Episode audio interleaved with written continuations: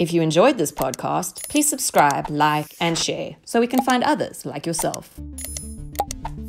Welcome to the Bitcoin Basics podcast with your hosts, Faris and Gordon from CoinCompass.com, enabling you to safely buy and securely store your Bitcoins. All resources are in the show notes and description, including our disclaimer. Visit BitcoinBasicsPodcast.com to subscribe and discover other free content.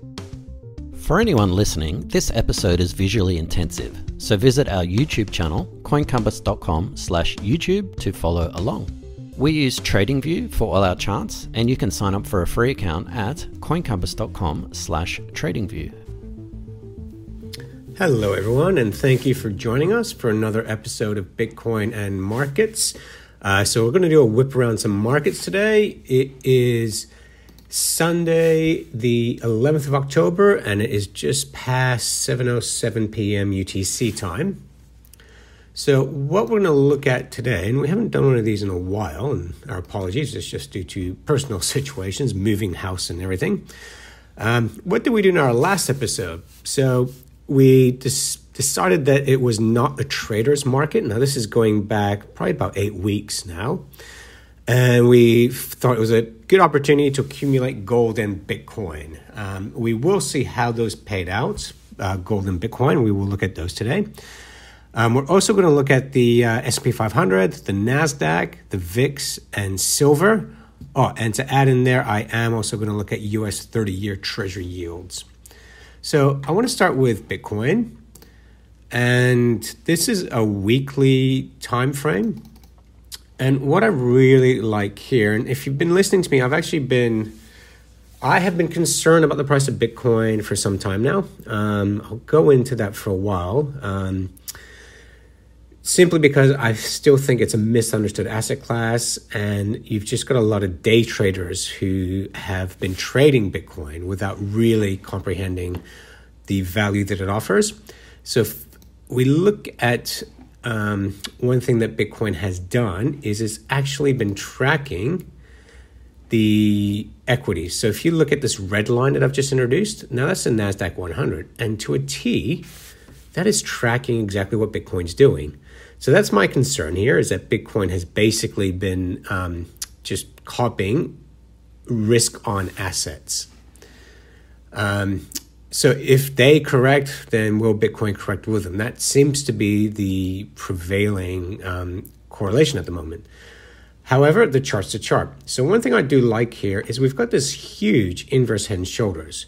So we bottomed, potentially bottomed here at 3600, and then we now have these two shoulders on the left and on the right there. So shoulder one over in here and shoulder two over in here. And this same line is around $12,400 on uh, Bitstamp. So if we break through 12,400, we hold above that, then yes, we can start testing these previous highs at 1400 and then at 20,000, 14,000, sorry, and 20,000. So the chart's the chart. What's the chart telling me? We do have this nice inverse head and shoulder in play. And if we break through this yellow line here, guys, at 12,500, we are potentially looking at the beginning of a very nice big bull market for Bitcoin. Only a caveat there is I'm just concerned about the correlation with risk assets. So let's have a look at those risk assets. So this was the S&P 500. I was looking at this chart personally a few weeks ago, and we were looking at maybe this huge megaphone trend. So a megaphone trend higher highs, higher lows, which we've seen here. Again, this is a weekly chart on the S&P 500 and lower lows. So this megaphone is an indecision market. We don't know which way we really want to go. Um, what I really liked here is this indicator actually came in really handy. This is when we followed a Tone Vays indicator. Um, we at Coin Compass have done Tone Vays's workshop, and it's really useful. And we saw this top on a nine reversal. So nines signify a reversal, an exhaustion and trend. And that definitely was the top there. And it actually came in line with this megaphone pattern as well. We then had this correction from 3600 to 3200. And it looks like we're reversing back up. Now, if we go above 3600 again, then you can argue and close above it. You can argue this megaphone pattern here is um, is dead in the water. So unless we're forming a bigger one, but yeah, it's. We'll look at some macroeconomic issues later, but the chart right here now is just saying, yeah, this is a really volatile market. And looking at the VIX, in our videos for a long time here, we basically said yeah, we're expecting this gap to fill. Personally, I was really hoping the top of that megaphone pattern would have coincided with this gap being filled here in the VIX. Um, but that didn't happen. So potentially we're still chasing gaps. And chasing gaps is um, an opinion. It's not a fact. It's not even a theory. It's just um, a self fulfilling prophecy, if anything. So same thing with the NDX. We saw this, this is a NASDAQ. We just saw this wedge forming in here, and that just went exponential. And the RSI on this thing just kind of went um, bit insane. So the RS relative strength in this basically tells you just how exuberant a market is.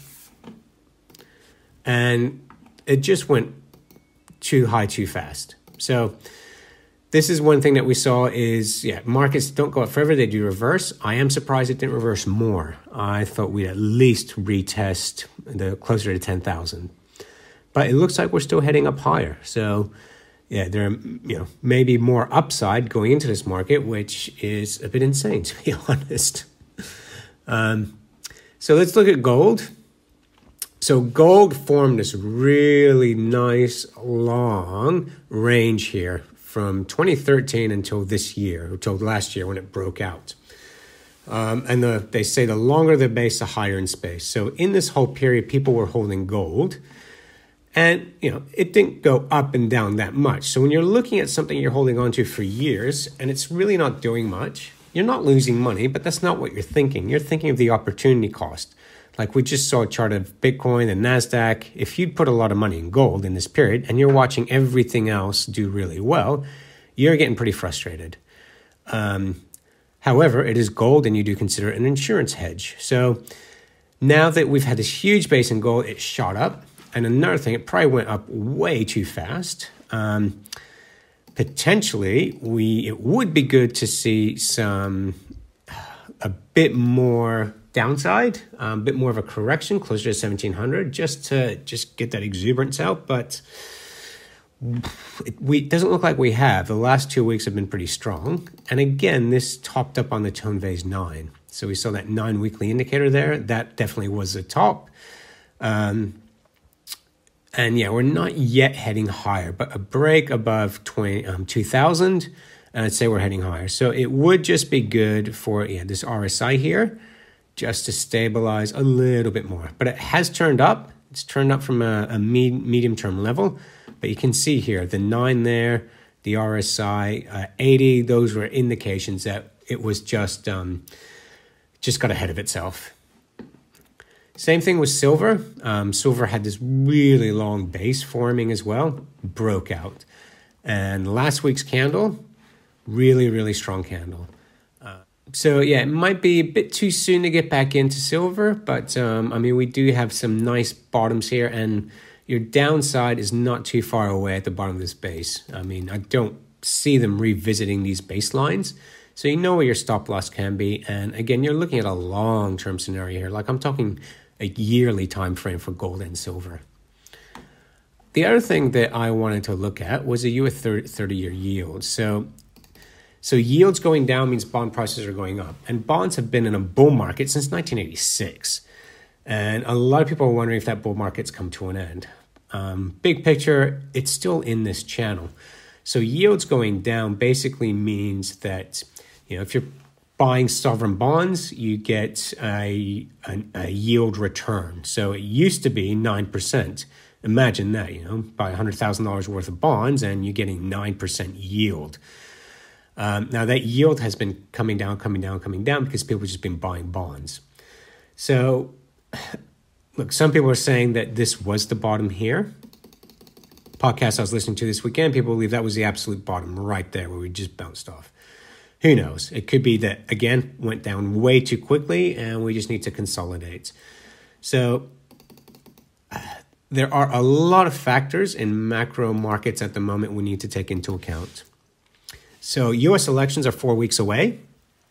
Um, the biggest concern is if, as if what parties are saying at the moment, they might contest these elections. In that, no, regardless of which party wins, the other party will not concede. Uh, imagine this is what happened um, in 2000 between George W. Bush and uh, Al Gore. It went, ended up going to Supreme Court. Now, if we do that, we're in a time where we're already seeing uh, riots, protests, civil unrest in, in America. Who knows what that could do to the country?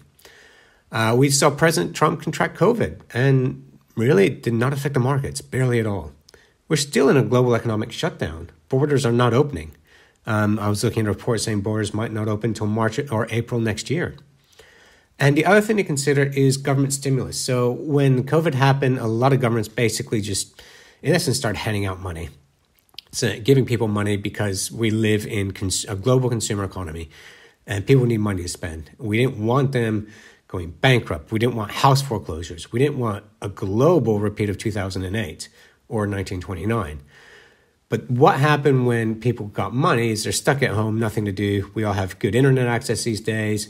So we introduced a whole new series of day traders. And there's a couple of articles here basically saying everyone's a day trader. Um, and this is my concern is that, yeah, trading's been made very easily, but it is very difficult to trade successfully and well. And with everyone just buying in saying, well, the government's basically A, it's, you know, governments buying markets. In some countries, governments are buying equities or ETFs directly.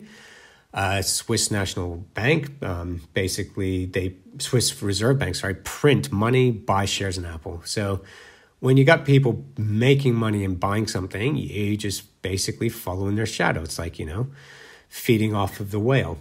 But what happens when things turn? And this is my concern for Bitcoin is if we've got all these day traders trading Bitcoin like they're trading stocks, they're not really understanding what Bitcoin is. And so we could, if we do get a flush where, let's just say, and they're in negotiations now, uh, Trump and the Democratic Party are in negotiations to extend these government benefits. Well, what happens if they don't? What happens to that paycheck you get all of a sudden is not coming in? Well, you'll want to sell what you've been day trading. What happens when everyone sells at once and there's not enough buyers to pick up? That's when we could get a real flush in the system. So, and that's my only concern with Bitcoin um, is that you've just got a lot of new people that are day trading it and not doing what we recommend, which is just buying incrementally and holding for the long term. So, looking at today's markets, um, yeah, gold and silver look like really good setups. If Bitcoin does close above this neckline, then yes. But again, um, look, you're walk. We're going into the election four weeks from now. There's going to potentially be a lot of volatility.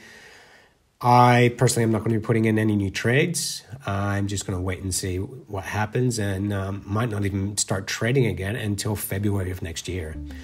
So I hope this was beneficial. If there's any markets you want us to look at, please just uh, send us um, any queries.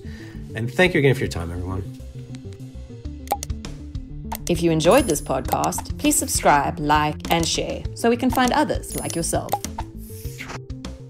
Thanks for watching or listening. Please visit coincompass.com slash free to register to our socials and discover other free content.